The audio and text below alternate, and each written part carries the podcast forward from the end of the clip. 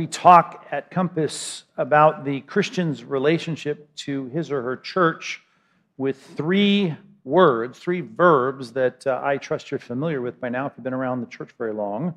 And, and those are the words attend, connect, and serve. You've heard those attend, connect, and serve. And of course, we're talking about there the relationship that we have to our church in three dimensions, in three ways. We've got to attend, of course, that's the assembling of ourselves together here in the church where our chairs are side by side and we're engaging in the congregational meetings of worship and teaching. And then, of course, uh, the Bible's very clear that we've got to uh, then turn our chairs face to face because there has to be that stirring one another on to love and good deeds. There has to be that interaction. There has to be a conversation. There has to be some kind of, of, of knowledge of those in my church, and they have to know me, and all of that has to take place. We call that connecting. And then, of course, there's a time to get out of the chair and get to a ministry post. We call that serving, where everyone has a job to do, and God has gifted us, and He says we've got to utilize those gifts as good stewards. So, attend, connect, and serve. And you're familiar with those. We've taught on those. We've talked about those. Those are all uh, really engendered and, and, and, brought forth from the biblical responsibilities we see clearly in Scripture, not as some kind of, of uh, you know, hard burden that we're supposed to bear, some kind of onerous uh, responsibility. But as Christians, things that we, we should uh, desire to do, that we want to do, because these are uh, God's commands for us, and his commands are not burdensome, to quote 1 John 5. And so we are Christians that are, uh, uh, should be eager to do those things. But in real life, right, there are problems in the sense that we can know what the Bible says, and we should know what our responsibility is, and we get uh, into life, and it gets hard, and we we struggle. We may be well intentioned as it relates to attending, connecting, and serving, but uh, what we need, I believe, is this time of year when we think about a whole new church calendar and everything starting up next week. And here we go again on our, our church schedule. Uh, I, I think we need three other verbs, three other words that kind of lie behind the three primary words of attend, connect, and serve that help us to do those things. And I derive these three words I'd like to add somewhere in the background of your minds to always be remembered as the things that keep us attending, connecting, and serving until we meet Christ face to face. Because we can want to do those things and we can say that we should do those things, but to do those things, it takes these three verbs. And I, I derive these from the passage that we are going to look at this morning in Philippians chapter 2, verses 1 through 4. And I do believe that these four verses give us the concepts that I want to distill into those three verbs that should always be in your thinking the kinds of, of, of, of fuel, the kind of motivation, the, the prompting that we're going to have to keep doing this, I trust, is joyfully engaged Christians in the work that God has called us to do as it relates to our church. Being there, faithfully attending, connecting, having people know us, we know them, and engaging in that kind of spurring on to love and good deeds, and then having a ministry post where God's got a responsibility for me to carry out within my church congregation. Need to establish that. All kinds of sermons on the back of the worksheet where we've established all of that, which I trust has been solidly, biblically established in your thinking. But here, let's work with this passage today, which, as you look at it, if you glance at, uh, at Philippians chapter 2, verses 1 through 4, I hope it's a familiar passage to you. Certainly, verses 5 through 11 should be familiar. We quote them all the time as it relates to the incarnation of Christ. It's a great, thick, theologically rich section of Scripture that teaches us about how Christ was willing, as the second person of the Godhead, to lay aside his divine prerogatives to come and serve in the appearance and form of a man. Of course, he was a man, uh, also fully God. His divinity was in no way diminished, but he comes and uh, refuses to independently exercise his divine attributes to be the mechanism for our redemption. And it's a great section. But all of that great Christological truth in verses 5 through 11 is really set in a pastoral concern that the Apostle Paul has for the church at Philippi. And there is a problem in Philippi. It's a problem that he starts to address right here and will continue to weave throughout his instruction until it comes to a culmination in chapter 4. And, and, it's important for us to make these kinds of connections. Matter of fact, I'll read the text for you, but then I want to try and understand the main verb in this passage, which is found in verse 2, and then try and see how it ties to the whole context, and then try to understand something which, at first blush, it seems like it's easy to understand, but I think it's a little more challenging to understand in context. So we'll do that, and hopefully, with all the confusion and fog of all that, we'll come out of this message, I trust, with clarity is exactly what God would have us do in response to this text. So let me read it for you It's found in Philippians chapter 2, verses 1 through 4. Follow along, please, if you would, with your eyeballs on the text of your Bibles. Uh, I'm reading from the English Standard Version, and it reads like this So, if there is any encouragement in Christ, any comfort from love, any participation in the Spirit, any affection and sympathy, complete my joy, being of the same mind, having the same love, being in full accord and of one mind. Do nothing from selfish ambition or conceit, but in humility count others as more significant than yourselves. Let each of you look not only to his own interest, but also the interests of others. Okay, now you've read that, you know that, you, you get it. I hope that's familiar to you. But uh, there is some question about what verse 1 possibly could mean in terms of encouragement in Christ and comfort of love and participation in spirit, affection, and sympathy. We've got to understand that, I think, in light of the main concern here of the Apostle Paul, which is a command to complete his joy. Right? How do I complete your joy? Well, by the participles that follow being of the same mind, having the same love, being in full accord and of one mind. You see the word mind repeated twice? Smile at me if you see that. Repeated twice, one mind, same mind. Okay, that word really is the theme that starts here, continues into verse 5. You, you can see in verse 5, right? Have this mind in you, which was also in Christ Jesus. So, this thinking, this mindset is what he wants them to have. And it relates to other people, as we're going to see, as Jesus lays aside his privileges to put the interests of others before himself to accomplish their salvation. And all of this is going to go in and out of all these, uh, these, these important motivations to finally get to where he's going to go in enlisting the same word, the same verb that we see in chapter 4. So let me speed ahead and get the full context of this argument where it lands in chapter 4, verse 2. So look at chapter 4, verse 2, and we'll see where we're going with all of this. Paul is concerned about them being of the same mind. Well, he finally ramps up into two gals that I hope are very embarrassed when they hear their names being read from the letter that came from the apostle. I entreat, right? I, am addressing now and, and, and begging and exhorting Euodia, and I entreat Syntyche to agree in the Lord. Now, if you have an ESV, I, I just want you to know when you read the word agree in the Lord, you don't see the tie that I kind of built you up to expect. But if you were to look at the Greek New Testament, or even in some other translations, you'll find that the word is the same exact word that we have over there that began the argument in chapter 2, verse 2, which is to complete his joy by being of the same mind. It's the same word, phroneo. It's, it, it's, it, it's just translated here to agree, right, in the Lord. But the, the word is really to have the same mind. You, Euodia, and you, Syntyche, you need to have the same mind.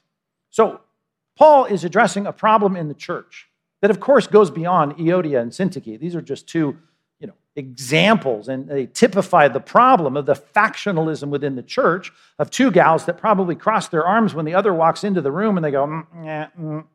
and when if they get assigned to the same small group, they would not go, right? It was like, no way, not going to be a part of that because they're at odds with each other. And so he's enlisting the person probably who is transporting this letter. He calls him a true companion. He says, Yes, I ask you also, true companion, help these women who have labored side by side with me in the gospel together with Clement and the rest of my fellow workers whose names are in the book of life. Okay, he's saying, You guys are both Christians. You guys both have your names written in the book of life. You have labored with me when I was there as evangelistic helpers. You've been involved in ministry with me. Just, you guys cannot be of two different minds. You guys need to get on the same page. Now, are you doing our daily Bible reading? If you're doing our daily Bible reading, we hit the passage this morning in 1 Corinthians that reminds us that this was going on in the church of Corinth as well. We had factionalism. I'm of Paul, I'm of Apollos, I'm of Cephas. And, and Paul just goes after them on that. So stop it.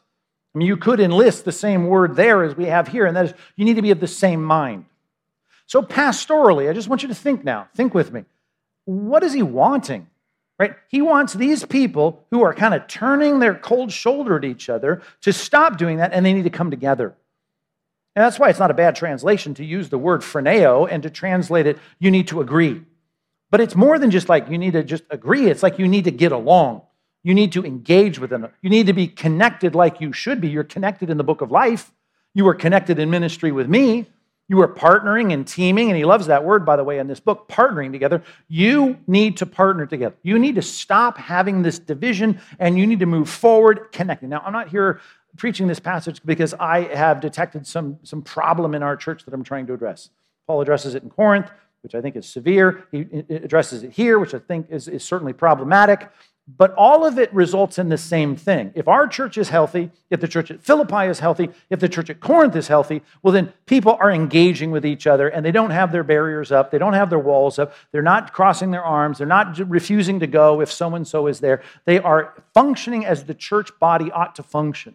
Okay. So, with that in view, and I could spend much more time trying to build the argument that I think this is what's kind of driving what Paul is saying in this, in this text. Now, are there, there's an excursion here on the, you know, the, the great kenosis of Christ. He lays aside his divinity, and there's an excursus here about how great Timothy is. And we'll see plenty of excursuses, if that's a word, you can look it up, um, where even in chapter three about justification by faith, there are great sections, but they're all weaved in a pastoral concern about the church being together. Get together, be of the same. So complete my joy, make me really happy if you guys get together and function as a church the way you should. So, with that in view, let's try and get our first point if we can. I'm going to have three verbs, three main verbs. That's what I want you to remember from this sermon.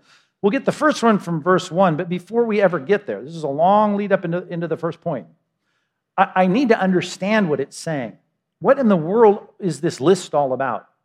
Now, the if, that's not hard for us to figure out, right? If is not like if there is, right? If there is any encouragement in Christ, which in Greek, by the way, it, it, repeats the word if, if there is any comfort and love, if there is any participation in the Spirit, if any affection and sympathy.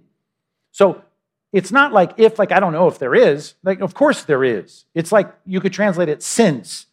He's, he's saying, since this is this way, or, you know, if it's, you know, if you need food to survive, if you need to breathe to live, I mean, of course you do. Well, then you should do this.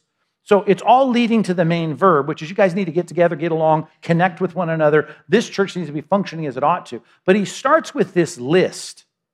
And I would say, if I didn't give you any of that background, and I said, hey, you right there, you're going to teach this passage to our teenagers across the parking lot. So I just want you to teach on verse one and I'll give you three hours, get your sermon together, and go over there. It should take you longer than that, but let's just do three hours. We're in a hurry. Three hours, get together, do the best Bible study you can, and then go over there and teach that group of teenagers verse one. Most of us would see words like encouragement in Christ. You think, hmm, hmm, what passages talk about encouragement in Christ? How do we get encouraged in Christ? What does it mean to be encouraged in Christ? And you look up the word, paraklesis, you know that, that we, we have this, this sense of strengthening and being emboldened being able to stand in Christ. I get that. We, you know, there's plenty, there's theologically, our redemption. You could go on and on and on and go, okay, I, I, I can teach that. And then comfort and love. Hmm, comfort and love. You know, yeah, to be loved by God, it's it, there's some comfort in that, and, and there's a sense in which I'm unworthy, but then God loves me, and how comforting it is that He accepts me in Christ. What a great thing. And then you'd, you'd study participation in the Spirit and you'd learn, I hope, you would learn, if you clicked on your software, you'd learn the word uh, koinonia is the word that translates uh, participation. But even as the ESV translators chose the word participation, right, we're still thinking in that vertical sense of like, how great is it to be like participating in the Spirit, that the Spirit of God has indwelt my life, that I have a share in the Spirit of God that I have camaraderie with God because I'm in the Spirit. The Spirit has now made residence in my life. And you would say things like, wow, that, that's just great. I can see a lot I could teach on that. And then you'd say, if any affection and sympathy. And syntactically, there's four movements in this. And the fourth one has got these two words. So it's not if any affection and if any sympathy, but it's actually a singular, if any affection and sympathy, which is done grammatically for a reason just to get us to think in these two terms, and it doesn't give us an object. But the point is, if you have any affection, which is the word splanchnon, which is the word like if you have this sense of, uh, it's literally the word intestines. I, if I have a sense of me being, um, uh, I don't heartened in my emotions, if I have any, even the word sympathy, uh, if I have any sense of, of God's mercy or kindness toward me, it's a lot like Psalm 103. If, if a, a father has compassion or pity on his son. It's like that with God, that God has passion, compassion, and pity on us. He knows our frame. He knows we're just dust, if you know that passage. It's like, isn't it great that we are, we have this, this sympathy from God, this affection from God. It's heartwarming to us that he's like a shepherd that scoops up the, the sheep and carries them in his arms. It's, you, can, you can think all of these phrases, encouragement in Christ, comfort and love, participation in the Spirit, affection and sympathy, you can think vertically about them. If I just divorced everything from the context and I said, talk about all of those, what does all that mean? You might go over there and start talking to, to our teenagers about all these things in a vertical relationship, how your relationship with God gives you these things. Now, they're all positive, obviously, they're all meant to be positive, but the value you might preach, I would think, divorced from the context and therefore miss the point. I would say you would think about how great it how great is it to be a Christian? I mean, you get encouragement in Christ, comfort from love. I assume God's love. You get participation or fellowship or partaking in the Spirit, that you have this sense of camaraderie and the Spirit standing with you and never leave you, never forsake you. I get affection and sympathy from God. He understands my frame. He's so kind and endearing. I, I get it. But this is not a passage about you being on a remote island and having a singular relationship with God, reading this text and thinking, isn't it great to be a Christian? That's not what the context is about.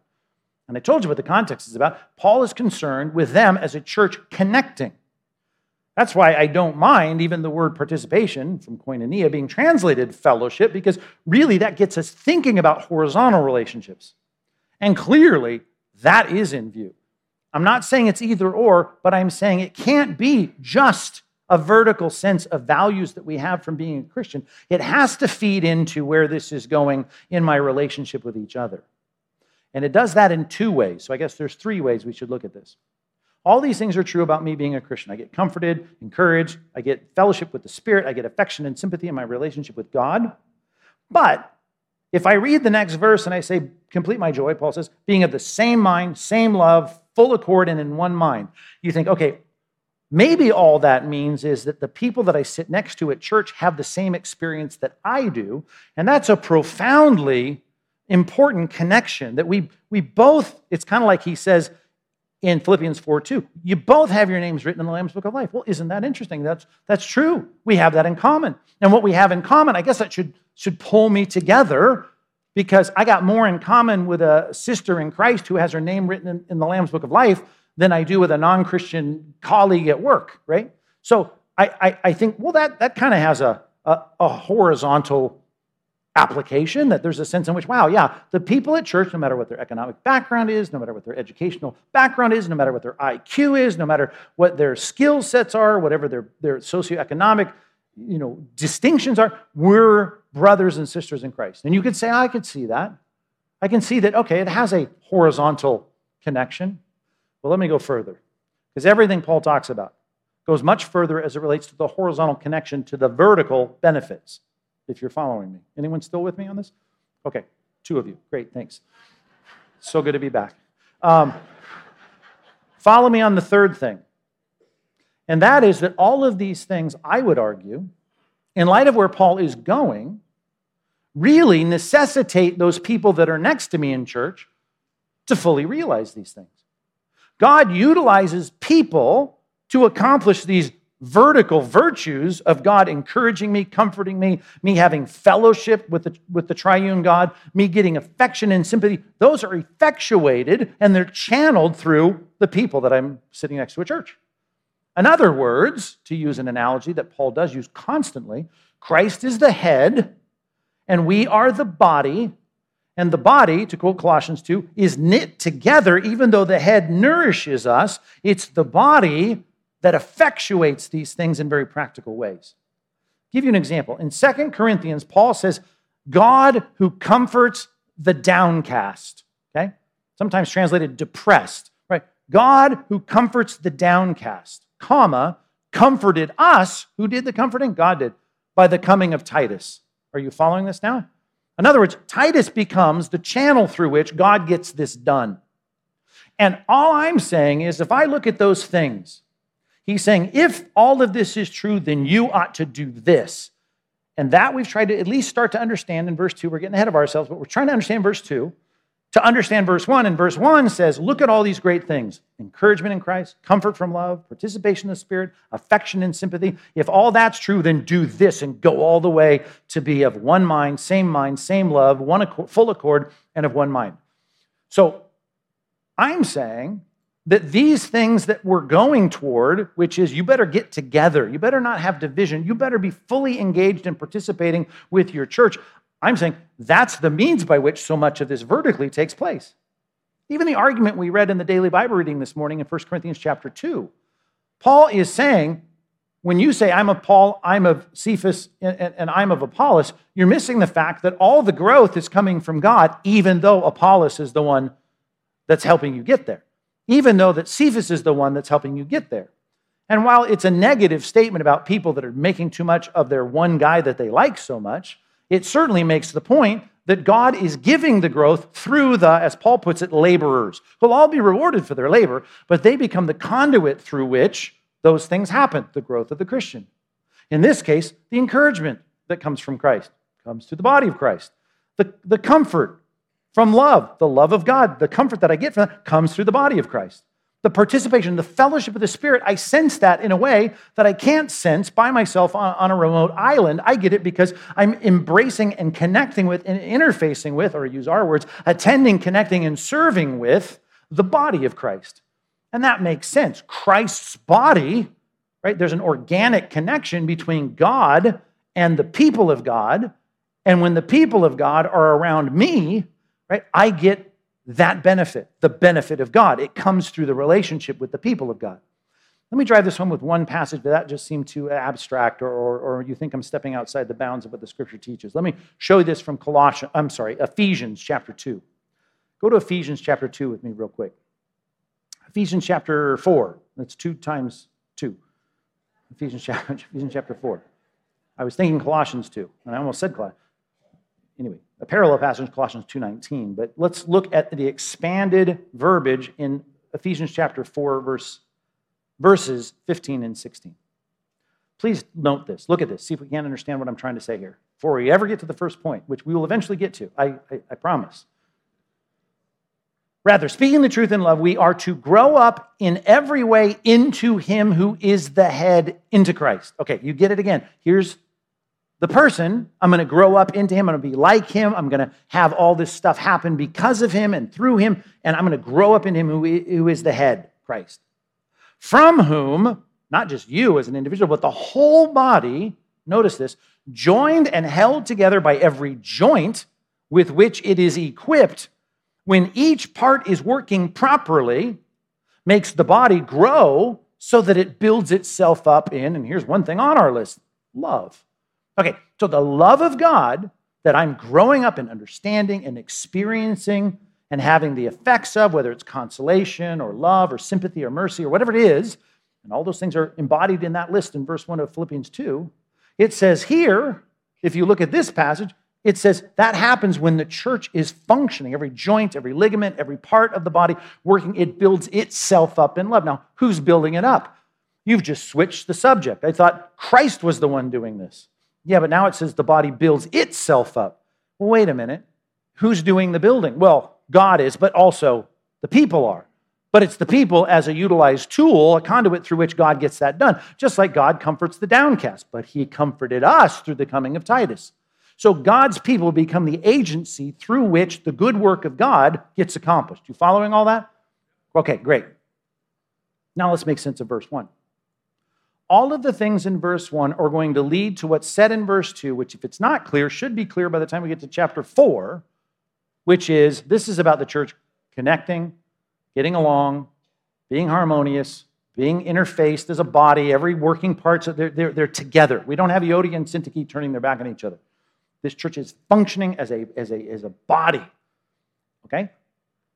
These things are listed as benefits.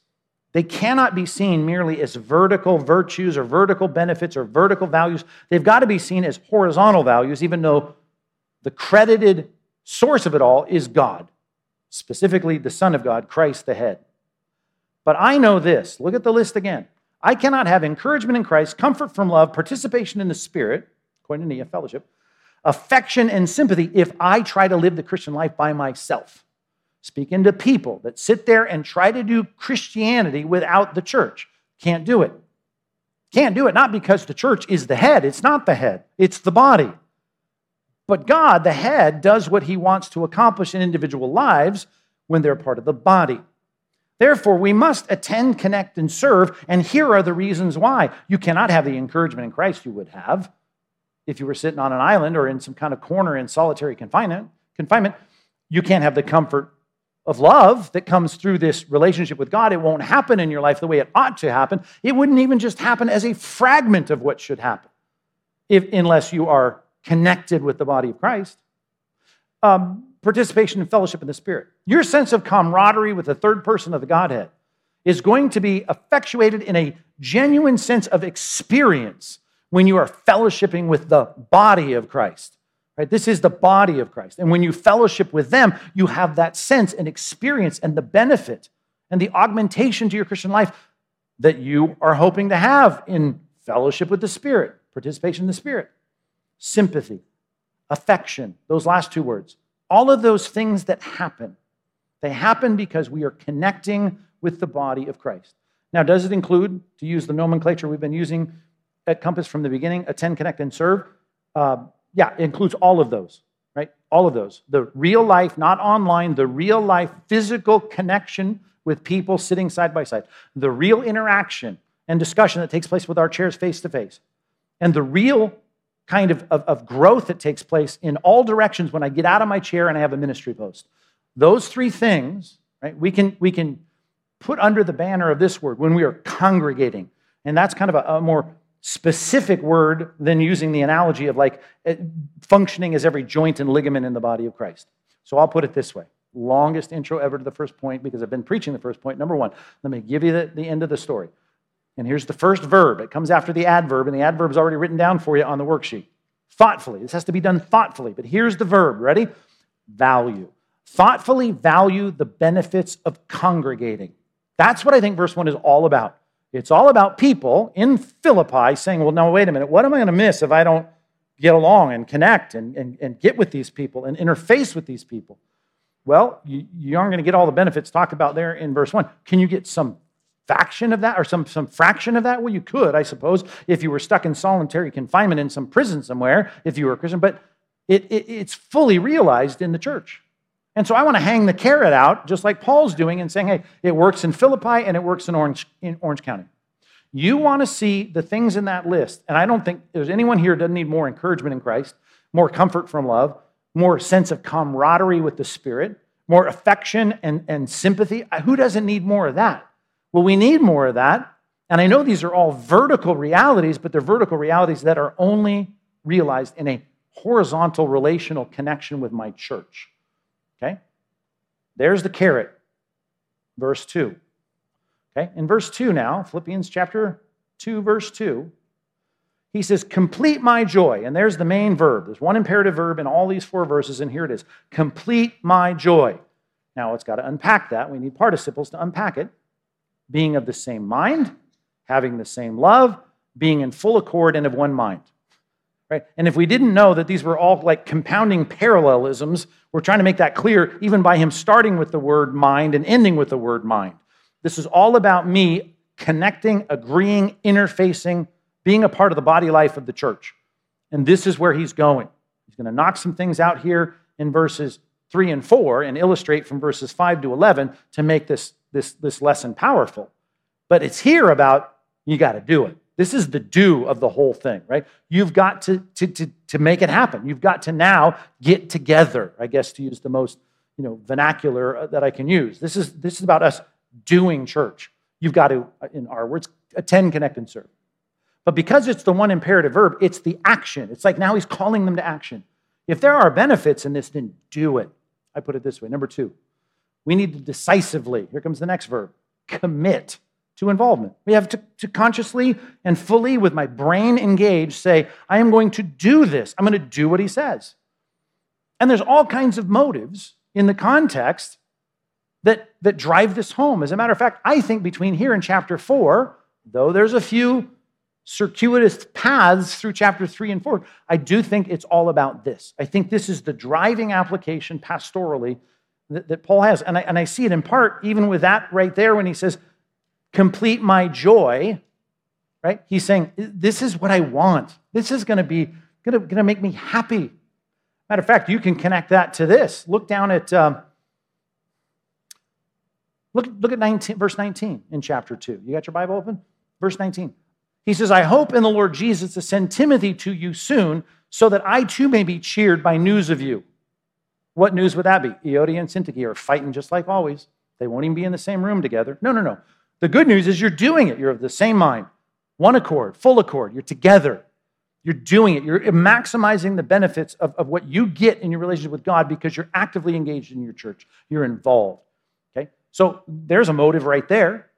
How about the motive that comes hard upon our passage, verse 5? Have this mind, and again, here's our theme have this mind among yourselves, which is yours in Christ Jesus. And then it goes on to talk about his sacrifice. Let me say this to decisively decide, I am going to be an active part of my church. I'm going to attend faithfully, I'm going to connect, and I'm going to serve in that church. Right? You are being Christ like. In other words, what would it be worth to say, nah, I'm not going to do that? Well, you're basically saying, well, I don't want to be like Christ. Christ in this passage is held up as the one who is willing to participate and not stay in some infinitely distant heaven while he gets worshiped by, by, by angels and says, Well, those people, they have a need, but I'm not going to meet it. I'm going to stay home because I got shows to watch. You know, that, that's not what he does. He, with great sacrifice, comes and serves. The most Christ like thing you can do is be involved, right? That's the point. The whole point of verses 5 through 11 is Jesus got involved. It's a pastoral enlistment of an illustration, and he's trying to knock out every excuse. Euodia and Syntyche and everyone like her in the church of Philippi and everyone since this was written might have for not being actively involved in their church. And he's saying, that it, it needs to be done. Not only does it make your leaders happy, which I think should be a concern of yours, but it's also something that Christ was all about. It's the Christ like thing. How about the next verse? Verse 12. After he ends this illustration of Christ's incarnation, he says, Therefore, my beloved, as you've always obeyed, not only now, but not only in my presence, but much more now in my absence, work out your salvation with fear and trembling. For it's God who works in you, both to will and to work to, to, for his good pleasure. Okay, all I'm saying is this is all, when you talk about fear in the Christian life and you talk about obedience in the Christian life, it's like a, a kid knowing he's got a command and it's not a suggestion, not an idea. It's not like dad saying, yeah, maybe you should read that old classic one day. It's like, no, you got to do this thing. You want another reason you should not listen to this sermon and fail to decisively commit to be involved in your church? Because it's an act of obedience. I mean, this is the context for him saying, Hey, I want to hear good news about you guys that you're obeying. Well, what's, what's on the table? One mind, full accord, one mind, same mind. You guys stop with all of this. You know, I'm going to live my own Christian life get together, make this work. Euodia and Syntyche, get along, right? Get plugged in, be actively connected. It's an act of obedience. It's Christ like. It pleases your leaders. By the way, if you don't think this is there in verse 14, see it. See it there. You know this is the problem. And I don't think Paul is writing these things without having this clearly in view. Not just Euodia and Syntyche, but people like them that are grumbling and disputing. They're disputing with each other and they're complaining about each other. And some of you, by the way, are not decisively committing to be actively involved in your church, attend, connect, and serve, because you're irritated at someone, because you're disputing with someone. Well, I used to be in that small group, but they kind of hacked me off, and I don't like them, and I don't want to be a part of that anymore. I don't want to do. I, I used to go to that sub congregation. I don't want to do. I just, I don't want to do. And when I go, you come home and you complain about it, grumbling and disputing. We, we rip this out of context all the time and talk about it. And, and, and I, it's not that it's not a good principle, and it certainly applies whether you're wandering in the wilderness in the Old Testament or whether your kid you know, is grumbling and complaining about making his bed. I get all that. But the immediate pastoral context are people that are not fully integrating into their church. They need to do it. There's so much value there, and there's no excuse. You got to decisively choose to do this. It's Christ like, it's act of obedience, pleases your leaders. You got to get past whatever thing that irritates you. Get over it. Yeah, you're going to grumble and dispute. No, stop grumbling and dispute, disputing. He goes on to explain all that. It's a great passage there, all the way to verse 18. And then I already talked about verse 19. It's going to please the leaders, which according to Hebrews 13, you should care about. leadership directed and got involved in setting up all the tables out there on the patio you should care about. We, we have stuff like Pastor Doug gets up here and discusses uh, fix it ministry and uses my, uh, you know, as he blasts my work ethic apparently, uh, complains about my, last time I sent him pictures of my home projects. Um, but he's trying to get you to fix them. Think about it. If our leaders say, hey, you know, you know how to work a, a power drill and, and you can paint something great, show up here. We got 100,000 square feet of building you know, uh, uh, square footage. It, it, gets run down because we all live under, under Genesis 3. You need to come and help us keep this place up. We'll hire the professionals if we have to do something big, but we, we need our church family to care about the church meeting space. And if no one shows up for that, they, they buy all their breakfast burritos, they get all the mapped out of all the things they have to do. Does that encourage, does that make them happy? No, of course it doesn't. And all I'm saying is there's some aspect of that, according to Hebrews 13, that you should care. You should make their job a joy. It should take one announcement to get something done around here. That's it. Because the church is going to jump on it. Because, like Christ, we're going to care about putting the, the needs and interests of others before us. It's just, it's such a fundamental thing. And again, it's not a big argument, I think, for most people who care about themselves, but those who are caring about Timothy and, and Paul's view of them, it, it's another thing piled on. I don't know. Godly examples, drop down to verse 17. I mean, I'm speeding through this now. But Philippians chapter 3, verse 17. Brothers, join in, in, in, imitating me. Keep your eyes on those who walk according to the example you have in us. I mean, and again, uh, they, they didn't, they may not have, maybe they did at this point. I know it came earlier. The letter of, of Thessalonians. Uh, maybe some in Philippi already had that letter in hand. Paul speaks of the Thessalonians and he says, Man, Satan is hindering me from coming to you. I care about you, my joy, my crown. He repeats that to the Thessalonians or to the Philippians as well.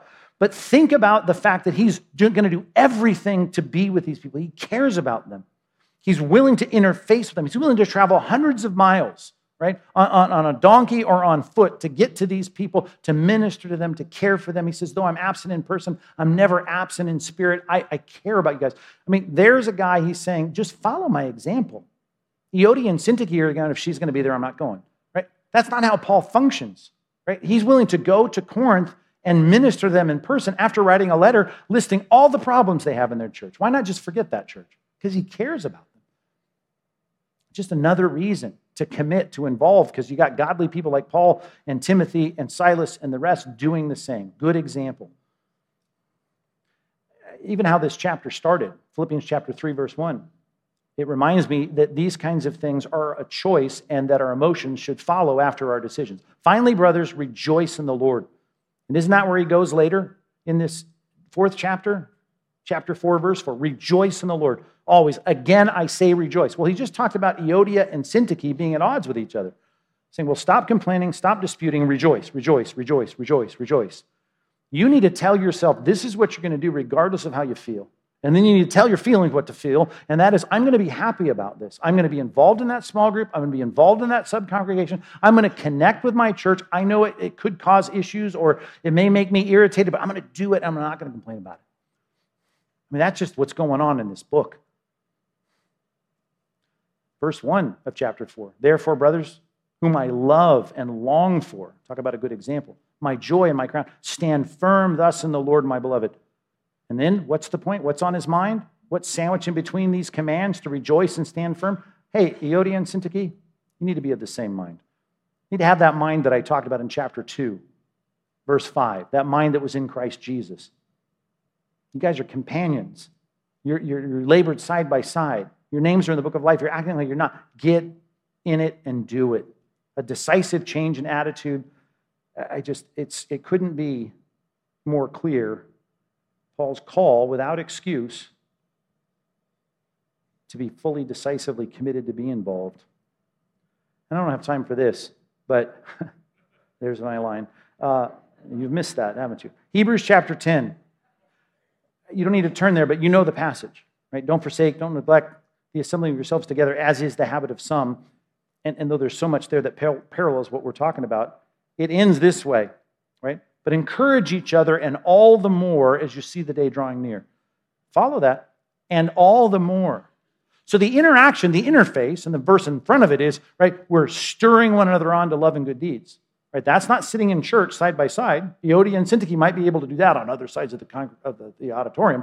But now they're called to get face to face and to encourage each other, to build each other up, to stir one another on a love of good deeds. And he says, we need that now more than ever before. The whole point of this sermon at this particular time, we'll get back into Acts soon. Right? But this particular sermon at this particular time is because all of us as pastors sat around, we talked about it, we strategized about it, we prayed about this particular weekend being the beginning of our church year, because for us, that's really how it works. The end of August starts a brand new church calendar and goes all the way to May. And this is where we look at everything we're doing between now and December and January to May. It's basically the begin, it's our new year. And we said what we really need to do is to make sure that everyone who calls this their church home is serious about attending, connecting, and serving. We need that reminder. And so my, I was set off on the study to figure out, no, how does that, how does that, how are we going to do that? I've said that to people for years. Well, I'm thinking what we need is to value it, we need to commit to it, and then one more thing. Go back to our passage. Let's get the third verb. It's found in the last two verses. How are we going to do this all the more as we see the day drawing near? Well, it takes what we find in verses 3 and 4. I'm going to read verses 3 and 4, and then I'm going to give you a word, and you're going to think, I don't see the connection, and then I'm going to help you see the connection, okay? Verse 3 Do nothing from selfish ambition or conceit, but in humility count others more significant than yourselves.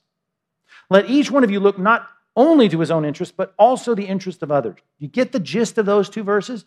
Put them together, put all of that together in your mind. Not selfish ambition, not conceit, humility, others more significant. Right? I'm going to look at their interests. I'm going to look out for those. I'm going to focus on those. So, all of that, I'm going to give you this word. This is the third verb. Okay? It's prioritize. Let's look at the adverb on the worksheet. Selflessly prioritize. Right? And then let's just get the object so you don't forget this when you read it two months from now. Your church family. Number three, you need to selflessly prioritize. Number three, your church family. So I got the three verbs now, and you're going to say, where'd you get the word priority from those two, two verses, verses three and four? I'm glad you asked. Let's try and figure this out. I'm supposed to value, commit, and prioritize. Because like a lot of things that I that I commit to, right? It's like the gym. Uh, you can get your machine mid-February because everyone who committed to it in January, they're not there anymore. Why? Because they didn't prioritize it. Because it got uncomfortable. Because my body got achy. Because I wanted to sleep in. And so it wasn't a priority, and I didn't do it. That's why people don't carry on with things they committed to. I use the word prioritize. And I could quote the Latin, and it comes through Old English, but Latin is the key phrase here. But I don't need to use any foreign languages because what's at the beginning of the word prioritize? Pri- prior. That's the word. Prior. I mean, that's what the word means. Prior. Something is made prior to the other thing. Something is put before the other thing. Right? And, and, and instead of thinking on a flat line in some linear analogy, think of it in terms of the way the passage puts it. Put it on an elevation. I am going to consider others as higher, as more important than myself. I'm going to take myself when I'm filled with conceit and I think, well, what matters is me and selfish ambition. What matters is my agenda. And I'm going to put that lower. I'm going to be humble, which, by the way, even in the original Koine Greek language, that is a, a statement of being down low on the list. So I'm going to put myself down low on the list and I'm going to now look out for, I'm going to focus on the interests of others. Right? And then Paul's really going to slam it home by saying, Here, Christ, the ultimate one of humbling himself and putting the interest of others first. Okay, that's priority. He puts the interest of others before his own. So I'm saying the reason mid October, whatever you commit to today, you are tempted not to do is because you will have yourself and your stuff whether it's comfort, convenience, or some other ambition you have, you'll put that above the commitment to the family of God, attending, connecting, and serving. And I'm saying priority means we, we don't. We don't ever let that happen. We make sure that God's people are the priority, and my focus is on their interests, not my selfish ambition. See, that's why these words, they seem so out of place. Matter of fact, we quote this one out of context all the time.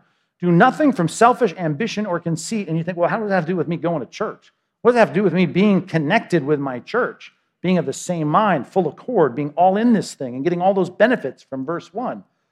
Well, what it has to do with it is that when you fail to do that, you know that some of your own ambitions, your own agenda items have squeezed out the church, squeezed out its needs. Those of you that could, for instance, for our work day, and I'm just using it as an example. wasn't in my notes, but I'm just thinking, okay, we just we said, hey, we got the Fix It ministry coming up on Saturday. The reason you don't do it or come and be a part of it, even though this is your church and you should care about the needs, and you know I am equipped to meet those needs, I could meet those needs, is you got something else that gets in the way, and it's probably something you want to do more than you want to do this. And all I'm saying is that's the key problem. We don't prioritize the church. Well, I guess I got to quit my job and, and, and leave my family, and I just be here as the slave of the church for the rest of my existence. I know you got to you got to pay your bills, and I know you got your family, and I know you got your job. And I'm not saying you'll quantitatively spend more hours at the church than you will your job or your family, but I am saying the priority is clear. And when there's conflict, even though you may spend less hours doing ministry or connecting at your church, right? the point is if push comes to shove, I know where my priorities are. Well, not your family. Have you heard Christianity is all about family first? It's not about family first, by the way, just so you know. Okay, about to really preach now. You ready? Think this through. The beginning of Mark, Mark tells the story of Jesus being thought of by his family as being crazy. He's out of his mind. And you know why? Because he's too invested in all this teaching and preaching stuff. He's too much into it. All these people that flock to him and hear him, too, he, he needs to slow down. So, about eight verses later, 10 verses later, he's out preaching in a house and it's packed full of people. And word comes to him. You remember this passage? Your mother and your brothers are outside. They want to see you. Well, we already know why they want to see him because about 10 verses earlier it said they think he's crazy because he's running himself to the bone. He didn't even have time to eat. And he sends word through the crowd. He says, Look, who are my mother and my brothers? Right? And he, with his hand, you can see him gesture as a parallel passage to say, it, this is, These are my mothers, my brothers. Those who do the will of God. Here they are. They're not interested in the agenda of God. They're not seeking first the kingdom of God. They're not interested in these things. And these people are, these people, right, need to take priority. That's an amazing truth. I'm not talking about your little kid, right? I'm just talking about the fact that even in your little kids, you ought to prove to them that the church comes first. Because a lot of you, for their AP classes or their soccer team or their travel ball, you're going to say, Well, Johnny, I understand this is more important. Church can wait, Awana can wait, youth group can wait. You don't have to. You are setting them up for what they will eventually live out in their lives by leaving your home and proving to you, right, that the church isn't important to them. And a lot of people, as Paul puts it, shipwreck their faith because of that. And you've got to think this through. What am I teaching my kids? Right? You need to teach your kids the people of God, the organization of God, the bride of Christ, the body of Christ. It comes first. It may not come first in quantity of hours, but it certainly comes first in priority. And you, I'm sorry, you are not missing your ministry obligation, you're not missing your connecting time in small groups to go hit a baseball. You're just not. You're just not going to do it. Oh, you're crazy. Okay, great. Okay, I'm just telling you, here are the realities of prioritizing the things that are important to God. And here's the most important thing to God the people he died for, the body of Christ. Okay? Conceit comes into it as well. What's the word? selfish ambition? I got my own ambitions and they get in the way of squeezing out church priority. I can't attend, connect, and serve, or maybe I'll attend, but I can't really connect. Can't really serve. I don't have time. I got these other things going on. Well, you better find room in your agenda for the things of God. But secondly, you might see that conceit really has creeped in to squeeze out church. How's that work? Well, just like teenagers, good example. I don't want to hang out with the dorks in the youth group. Right? I got my cool friends here at school. They got stuff going on. I want to be here. Now, that's just a an extreme caricature of how adults think when they think, well, you know what, I don't know, small group, we got weirdos in this. I, I just, I'm not sure I want to be taking another night out. I'd rather do something here with my friends at work or just watch TV. We still have a sense of this, like, I'm better than these people, right? And, and, and all I'm telling you is that Christ warned you the church would be full of people that you feel better than. How many are wise according to the flesh, right? How many of noble birth? Right? How many of these people are by the world applauded as great people? Not many. That's not what the church is about. The church is not about the coolest people in society. Right? The Orange County crowd, you're going to find a much more glamorous group of people than you will within your small group, within your subcongregation, to serve on a weekend at the church. I understand that. But the point is, the people that you do serve that are the body of Christ, according to 1 Corinthians, after he says there's not many wise, not many noble, all that, he goes on to say in chapter 6, you know what? They're going to rule the stinking world. You know that. They're going to judge angels. As, as Jesus said in the book of Revelation, he's going to say, hey, now ascend the throne. Just like the Father gave me a, a throne, the throne over all things, he said, come and be on my throne. I'm going to say, you come and be on my throne. You're going to rule. Right? When Jesus is down, think about this cleaning the dirt out between the toes of Peter, a fisherman with a Galilean accent that everyone in the, in the upper crust of Jerusalem would think is a hick, right? When he's washing his feet, right? He's washing the feet of someone he said, You're going to sit on one of the 12 thrones judging the 12 tribes of Israel. I'm not saying that's why he did it because he was impressed with Peter, but I am saying when you invest in God's people, you're investing in the people that are going to rule the world. You're investing in the people that God is going to say, enter into my kingdom from the foundation of the world. And the people that you want to hang out with and spend your time with, if it's just to hang out and spend time, right? He, they're going to hear, Depart from me, I never knew you. I'm saying the investment in the church is the most important thing I can do. The church is the priority, and the people of God are the priority. Therefore, I'm going to attend, connect, and serve. If that's what's biblically required of me, that's what I'm going to do. I'm going to do it without complaining and without excuse. I'm going to do it because that's what God asked me to do. And I'm going to do it because it's the most important investment I can make. I have to prioritize it. It comes first. What do I need? Well, I need humility. I need to focus on other, need, other people's needs. So we're going to help you with that. That's the whole point of this weekend. I want to, I want to do two things. Let's start from the, from the third word, serve. I'm going to focus on some needs. I did that by example in the illustration about Fix It Day. Obviously, there's stuff to be done around, but, but I got, I don't know how many tables, 40 tables out there lined up. They all have a ministry banner behind them. Um, all of them have needs.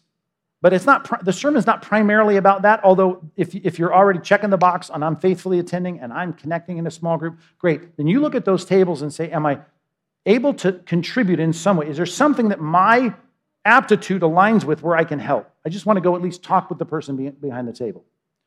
Or you're saying, Yeah, I, I'm feeling I don't, I'm not involved. I mean, I come to church, I attend, but I'm not connecting. Well, then all those tables out there, even if it seems like, well, this isn't a small group, right? You join the tech team, for instance, right? You're going to have a small group. It becomes the connection where people know your name, you know theirs, you share prayer requests. It becomes a part of working out and spurring one another on to love and good deeds. Whether it's a sub congregation, whether it's a home fellowship group, or whatever it is. So, our kids' programs go to the bottom of the hour.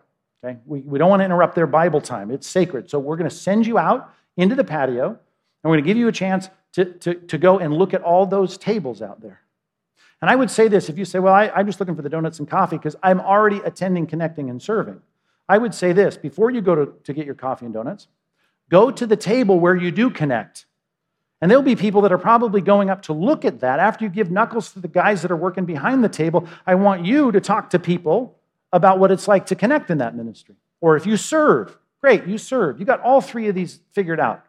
I want you to go to the table where you serve. You're not behind the table, but I want you to go up and I want you to be able to represent to the people that are looking at the material and what that ministry is all about. And say, Well, I do serve here. This is a good ministry. Let me talk to you about it. I want everyone to spend time at the tables because the whole application of this sermon is to get us to those three verbs right? to attend, connect, and serve. I want you to commit to that. Hopefully, we valued that in the sermon. Hopefully, now you're committing to it in the prayer I'm about to lead you in. And then, thirdly, I hope that you'll prioritize it once you commit yourself to it here out on the patio. Let me pray for you, and then I'll let you go. We'll have at least 10 extra minutes. I hope you stay a long time, but 10, 10 minutes till your kids are even out of their classes, if you got kids in class. Let me pray. God, we need to value, we need to commit, we need to prioritize so that we might attend, connect, and serve until we see you face to face. Why? Because this, God, is your priority. You've made it clear in your word. There's so many values to this. There's so much encouragement, so much sympathy, so much care, so much love, so much comfort to come from the things that we experience when we connect with our church. I know there are many people listening on the radio, probably people streaming this on a, on a screen on a computer, and they need to be drawn to the church, whether it's this one or whether it's their home church in another town, to be able to do what the Bible asks us to do, getting past the excuses and the irritants and the disputing and the complaining and the syntyche that I don't get along with, and to say, I'm going to do this, I'm going to rejoice in the Lord, I'm going to be committed because I value it, and I'm going to prioritize it in months to come. So, God, as we start a new church year here at Compass, I pray that we would have every need met, we'd have every sub congregation filled We'd have everybody engaged in this church, not just so that we can say, check, we've been obedient, but knowing that we'll derive so much of the richness of what it means to relate to you by being actively involved in the church. Albeit imperfect, as imperfect as we are, God, please give us the joy of the spiritual growth and the camaraderie with your spirit that we're going to have. I just pray you'd maximize that as we commit ourselves to something quite more valuable, I would say, than we would ever really imagine until we get to heaven and see it from your perspective. And help us to keep it a priority from this point on in Jesus' name. Amen.